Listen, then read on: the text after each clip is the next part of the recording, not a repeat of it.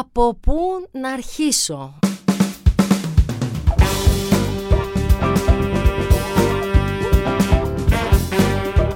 Γεια σας, τι κάνετε αυτήν εδώ την ωραία Παρασκευή?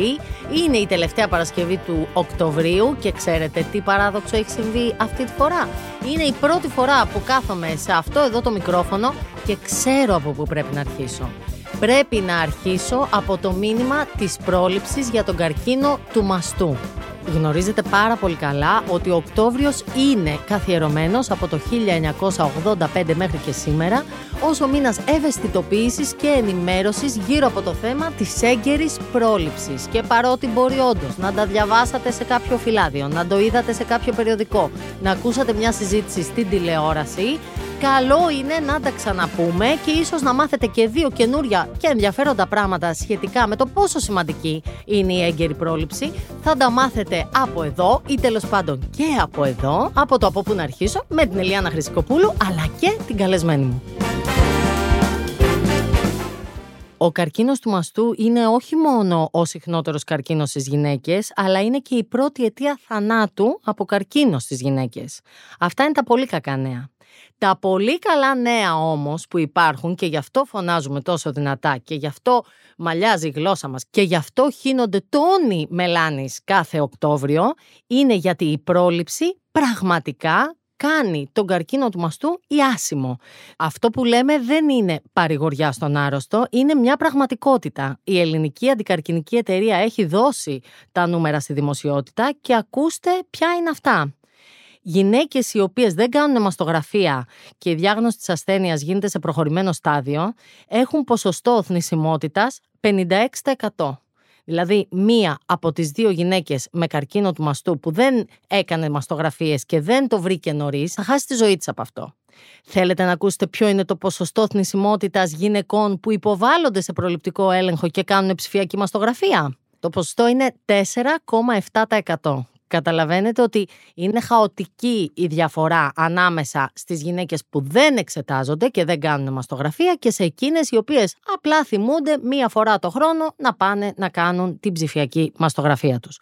Επειδή όμως το θέμα αυτό είναι καθαρά ιατρικό και δεν μπορώ να τοποθετηθώ με άποψη, δεν μπορώ απλά να σας πω τη γνώμη μου, θα ήθελα πάρα πολύ να ακούσουμε με μεγάλη προσοχή τι έχει να μας πει η Ελένη Γαλάνη, παθολόγος, ογκολόγος και διδάκτορ του Πανεπιστημίου Αθηνών, με την οποία έχω τη χαρά να συνομιλήσω τηλεφωνικά σήμερα.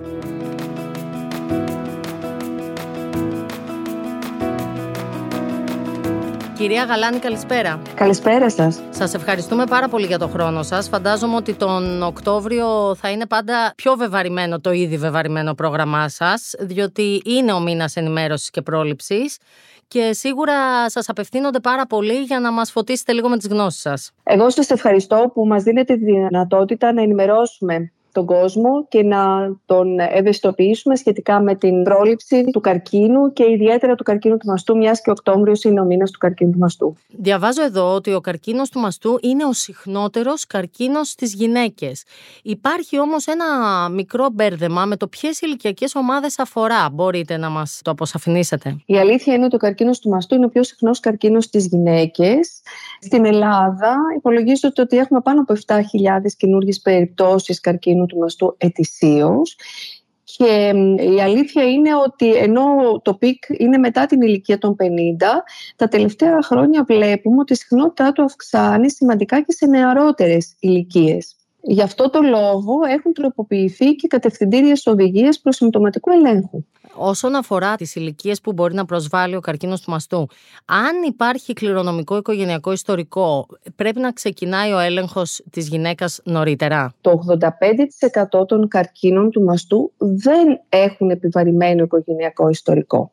Άρα αυτό που υπάρχει ως νοοτροπία σε μια γυναίκα, εγώ στο ιστορικό μου δεν έχω τίποτα και καμία συγγενή με καρκίνο του μαστού, άρα δεν πρέπει και εγώ να κάνω έλεγχο, δεν ισχύει, όπως καταλαβαίνετε. Αλήθεια είναι ότι ένα ποσοστό, δεκαπέντε τοις εκατό, υπάρχει οικογενειακό επιβαρημένο ιστορικό και σε ένα ποσοστό μικρότερο του δέκα τοις εκατό μπορεί να είναι κληρονομικός αυτός ο καρκίνος.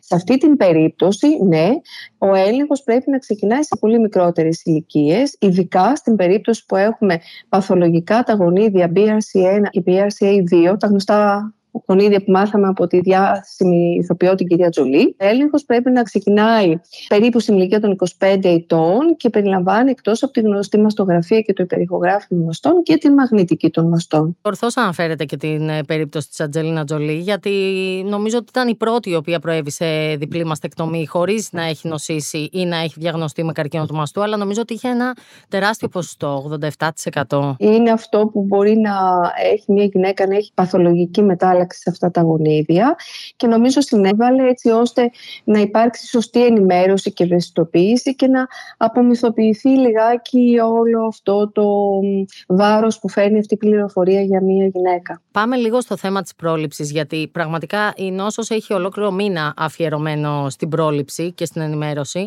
Πόσο σημαντικό ρόλο τελικά παίζει η έγκαιρη διάγνωση στην πορεία της νόσου? Λοιπόν, θα ξεκινήσω λέγοντας το εξής. Σήμερα γνωρίζουμε ότι οι μισοί καρκίνοι μπορούν να προληφθούν, γενικά οι καρκίνοι. Πώς μπορούν να προληφθούν? Πρώτα απ' όλα, αλλάζοντας τρόπο ζωής.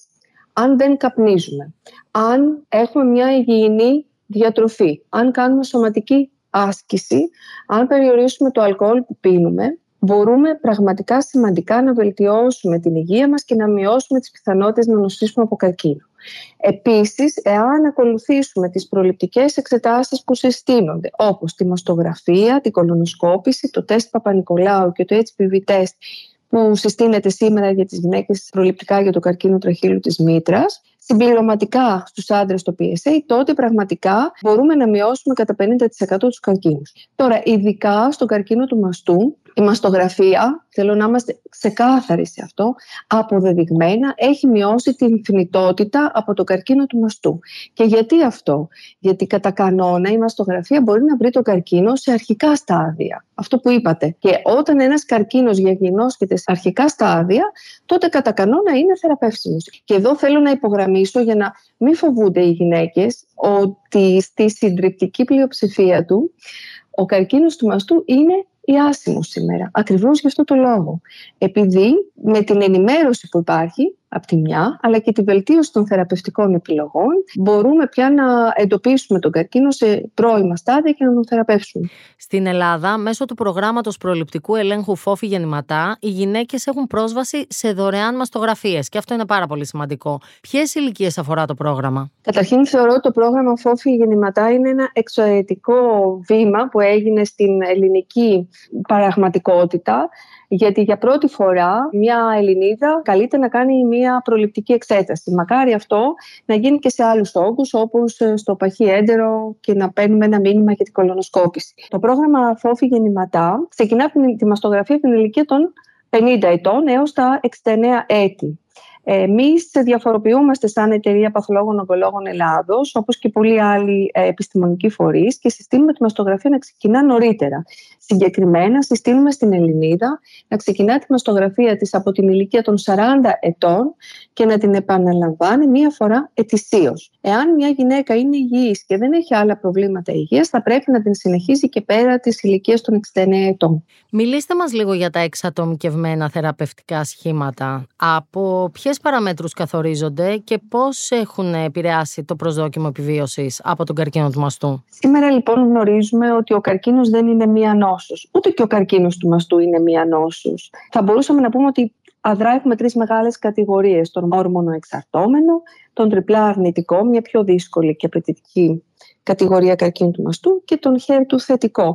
Ανάλογα λοιπόν με το τύπο του καρκίνου του μαστού που έχουμε, διαλέγουμε και την ε, κατάλληλη θεραπεία για τον ασθενή μας. Είτε προληπτικά, είτε σε πιο προχωρημένα στάδια θεραπευτικές επιλογές εξατομικευμένες. Πόσο σημαντικό πιστεύετε ότι είναι να συνεργάζονται οι ειδικότητες των γιατρών μεταξύ τους για την αντιμετώπιση του καρκίνου του μαστού? Ε, δεν είναι απλά σημαντικό, είναι απαραίτητο και είναι και υποχρεωτικό. Είναι απαραίτητο τα κέντρα μαστού να έχουν ογκολογικά συμβούλια στα οποία συνεργάζονται όλες οι ειδικότητες που εμπλέκονται στη θεραπεία του ασθενούς με τον καρκίνο του μαστού. Δηλαδή, ξεκινάμε από τον χειρουργό, τον ογκολόγο, τον ακτινολόγο, τον παθολόγο ανατόμων, και πρέπει να υπάρχει σίγουρα ψυχολόγος καθώς και νοσηλευτής. Αυτό λοιπόν είναι απαραίτητο να γίνεται και τις περισσότερες φορές είναι απαραίτητο να γίνεται πριν από την οποιαδήποτε θεραπευτική αντιμετώπιση, δηλαδή πριν το χειρουργείο πολλές φορές είναι η πρώτη έτσι, θεραπεία που κάνουμε στην ασθενή, αλλά και μετά. Πολύ συχνά ακούμε τις γυναίκες να λένε για κάποια άλλη γυναίκα ή για τον εαυτό της ευτυχώς το βρήκε νωρίς ή ευτυχώς το βρήκα νωρίς. Πρακτικά τι σημαίνει αυτό? Είναι πάρα πολύ σημαντικό να εντοπίσουμε τον καρκίνο νωρίς, γιατί πραγματικά το νωρίς σημαίνει ίαση. Και γιατί αυτό? Γιατί έχουμε τη δυνατότητα σήμερα να αφαιρέσουμε τον όγκο πριν προλάβει να ταξιδέψει σε άλλα σημεία του σώματός μας, και αυτό κατά συνέπεια σημαίνει ίαση. Σήμερα, όταν βρούμε έναν καρκίνο του μαστού πολύ νωρίς, το πιθανότερο είναι οι ασθενείς να μην χρειαστεί καν να κάνει χημειοθεραπεία. Που, αν θέλετε, είναι ίσως και το πιο δύσκολο κομμάτι και αυτό που φοβίζει πιο πολύ την ασθενή μας. Στη συντριπτική πλειοψηφία, ένας καρκίνος που εντοπίζεται νωρίς θα χρειαστεί να πάρει μόνο κάποια ορμονική θεραπεία, η οποία είναι πολύ καλά ανεκτή και δεν επηρεάζει κατά κανόνα την ποιότητα ζωής του. Όταν μία ασθενής έχει στα χέρια της μια κακή διάγνωση και ενημερώνεται για την πορεία από εκεί και έπειτα, έχει λόγο στην επιλογή της θεραπείας? Ωραία ερώτηση. Έχει λόγο και βέβαια έχει λόγο. Αρχηγός είναι η ασθενής πάντα. Βέβαια, δεν ξέρω πόσο εύκολο είναι η ασθενής που εκείνη τη στιγμή βρίσκεται σε μια κατάσταση άγχους, έντασης και κάποιες φορές σοκ να σκεφτεί καθαρά. Γι' αυτό το λόγο, ναι μεν λέμε ότι είναι μία απόφαση που παίρνουν και οι δυο μαζί, τόσο ο θεράπων όσο και οι ασθενείς, η αίσθησή μου είναι ότι το βάρος της απόφασης τελικά είναι στους γιατρούς. Και γι' αυτό λέω ότι η απόφαση πρέπει να έρθει και μέσα από μια διεπιστημονική επιτροπή, μέσα από το Ογκολογικό Συμβούλιο, έτσι ώστε να είναι ο ασθενής όσο το δυνατόν πιο καλυμμένος και προστατευμένος. Θα έλεγα, αν μου επιτρέπετε, να δώσουμε μια συμβουλή στις ασθενείς μας.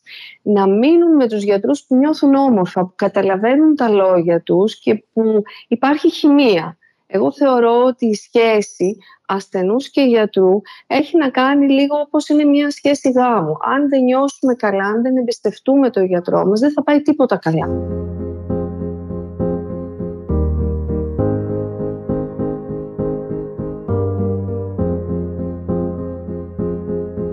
Λέμε συνεχώς για τη σημασία της μαστογραφίας. Ακούμε πολύ συχνά όμως και τον υπέρηχο του μαστού. Είναι μια ενδεδειγμένη μέθοδος πρόληψης ο υπέρηχος ή όχι? Εδώ θέλω να ξεκαθαρίσω κάτι. Ο υπέρηχος του μαστού δεν μπορεί να αντικαταστήσει τη μαστογραφία. Μπορεί να τη συμπληρώσει, ειδικά σε δύσκολους πυκνούς μαστούς, αλλά όχι να την αντικαταστήσει. Και εγώ θα το πάω λίγο ακόμα πιο πέρα, ότι ακόμα και η μαγνητική τομογραφία των μαστών, που είναι μια πολύ χρήσιμη εξέταση, δεν μπορεί να αντικαταστήσει τη μαστογραφία, η οποία συνεχίζει να είναι η βασική εξέταση προληπτικού ελέγχου. Τόσο ο υπέρηχος όσο και η μαγνητική μπορούν να χρησιμοποιηθούν συμπληρωματικά στη μαστογραφία. Ποιες είναι οι πιο συχνές απορίες των ασθενών που δέχεστε στο γραφείο σας? Και αν θέλετε να μας τις απαντήσετε. Πολύ συχνά με ρωτάνε για την αυτοεξέταση. Ε, δηλαδή αν εξετάζω το στήθος μόνη μου και το βρω ότι δεν έχω κάτι, βρε παιδί μου, χρειάζεται να κάνω όλες τις υπόλοιπες εξετάσεις? Εδώ θέλω να ξεκαθαρίσω ότι η αυτοεξέταση δεν είναι αρκετή. Καταρχήν είναι μια δύσκολη εξέταση και η γυναίκα πρέπει να τη διδαχτεί για να την κάνει.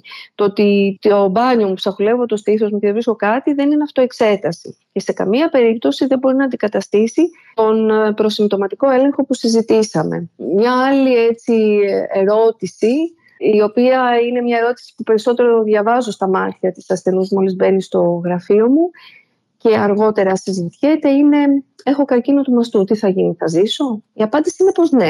Γι' αυτό θα πρέπει να πάψουμε να φοβόμαστε να πάμε να κάνουμε τη μαστογραφία μας μήπως βρούμε κάτι και να κάνουμε ακριβώς το αντίθετο, να κάνουμε ένα δώρο στον εαυτό μας, ας το βάλουμε τη μέρα των γενεθλίων μας, γιατί πραγματικά είναι ένα δώρο, να ελέγχουμε τον εαυτό μας, το σώμα μας αν είναι καλά και ακόμα και αν βρούμε κάτι να ξέρουμε ότι το πιθανότερο είναι ότι θα το θεραπεύσουμε. Τελευταία ερώτηση για να μην σας κουράσω άλλο.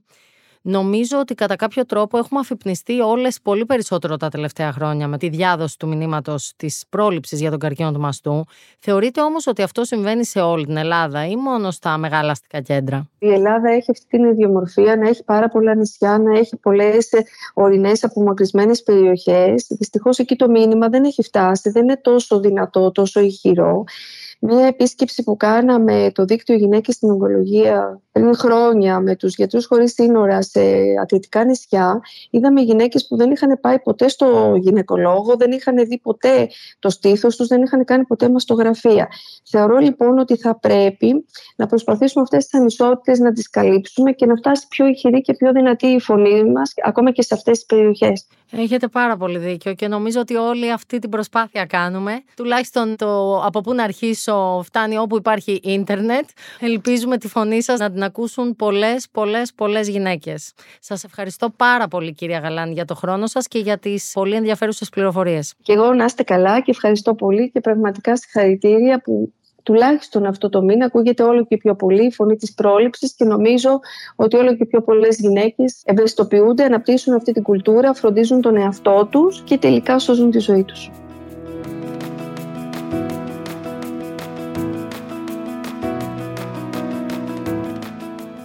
Νομίζω ήταν εξαιρετικά ενδιαφέροντα όλα όσα ακούσαμε από την γιατρό. Εγώ προσωπικά δεν ξέρω για εσάς, έμαθα αρκετά πράγματα που δεν ήξερα, όπως για παράδειγμα το ότι πρέπει να συνεργάζονται πολλές ειδικότητες στην αντιμετώπιση του καρκίνου του μαστού ή ότι υπάρχει ακόμα και φαρμακευτική αγωγή σε περίπτωση που γίνει πολύ έγκαιρη διάγνωση. Το άλλο που δεν ήξερα ήταν αυτός ο κατά προσέγγιση αριθμός των γυναικών που νοσούν κάθε χρόνο στην Ελλάδα. Νομίζω μας είπε ότι είναι παραπάνω από επτά χιλιάδες γυναίκες κάθε χρόνο. Και όσο και να μην το πιστεύετε, μου φάνηκε χαμηλός αυτός ο αριθμός. Και θα εξηγήσω ακριβώς τι εννοώ. Νομίζω ότι για κάθε μια από αυτές τις επτά χιλιάδες ή και παραπάνω γυναίκες που νοσούν, είναι από δίπλα και πολλές περισσότερες γυναίκες που υποφέρουν στο πλάι τους. Είναι οι μητέρες τους, είναι οι κόρες τους, οι αδελφές τους, οι φίλες τους. Εσείς ξέρετε και γνωρίζετε ποιο ρόλο έχει ο καρκίνος του μαστού στη δική σας ζωή. Και γενικά νομίζω ότι ελάχιστες είναι οι οικογένειες που δεν έχουν με κάποιο τρόπο επηρεαστεί στο περιβάλλον τους από τον καρκίνο του μαστού. Ευτυχώς όμως, όπως ακούσαμε και σήμερα από τη γιατρό, μπορούμε να μην μιλάμε πλέον για θύματα του καρκίνου του μαστού ή ακόμα και για ασθενείς του καρκίνου του μαστού, αλλά για πάρα πολλές γυναίκες που πάλεψαν και βγήκαν νικήτριες. Να είστε καλά, να προσέχετε τον εαυτό σας, να βάλετε τη μαστογραφία σας στο πρόγραμμα, κάντε το τώρα, ούτως ή άλλως κάπου εκεί κοντά βρίσκεται το κινητό σας για να ακούτε αυτή τη στιγμή το podcast. Πάρτε ένα τηλέφωνο, κλείστε από τώρα τη μαστογραφία σας. Αυτό ακριβώς θέλαμε να κάνουμε σήμερα εδώ, να σας υπενθυμίσουμε πως δεν υπάρχει τίποτα πιο σημαντικό από το να προλαμβάνεις, ειδικά σε ζητήματα που είναι ζητήματα ζωής και ζωής, θα πω εγώ. Αυτό ήταν το από πού να αρχίσω, το τελευταίο από πού να αρχίσω του Οκτωβρίου. Ελπίζω να σας άρεσε. Μην ξεχάσετε φυσικά να μας ακολουθήσετε στο Spotify, στο Apple Podcast, όπου και να σας βολεύει να μας ακούτε. Αφήστε μου ό,τι σχόλιο θέλετε, όπου θέλετε. Και στο Spotify θα το δω και στα social media θα τα δω. Και φυσικά με βρίσκετε πάντα στο βήμα τελεία τζι άρ. Είμαι η Ελιάνα Χρυσικοπούλου στο μικρόφωνο. Είναι η Ηλέκτρα Σιτιανάκη στην ηχοληψία και τεχνική επεξεργασία ήχου. Και φυσικά η Κατιάνα Καλλιγέρο στην παραγωγή. Σας ευχαριστούμε πάρα πολύ και οι τρεις. Και τώρα παίρνω την ροζ κορδέλα μου και αποχωρώ. Ραντεβού την επόμενη εβδομάδα.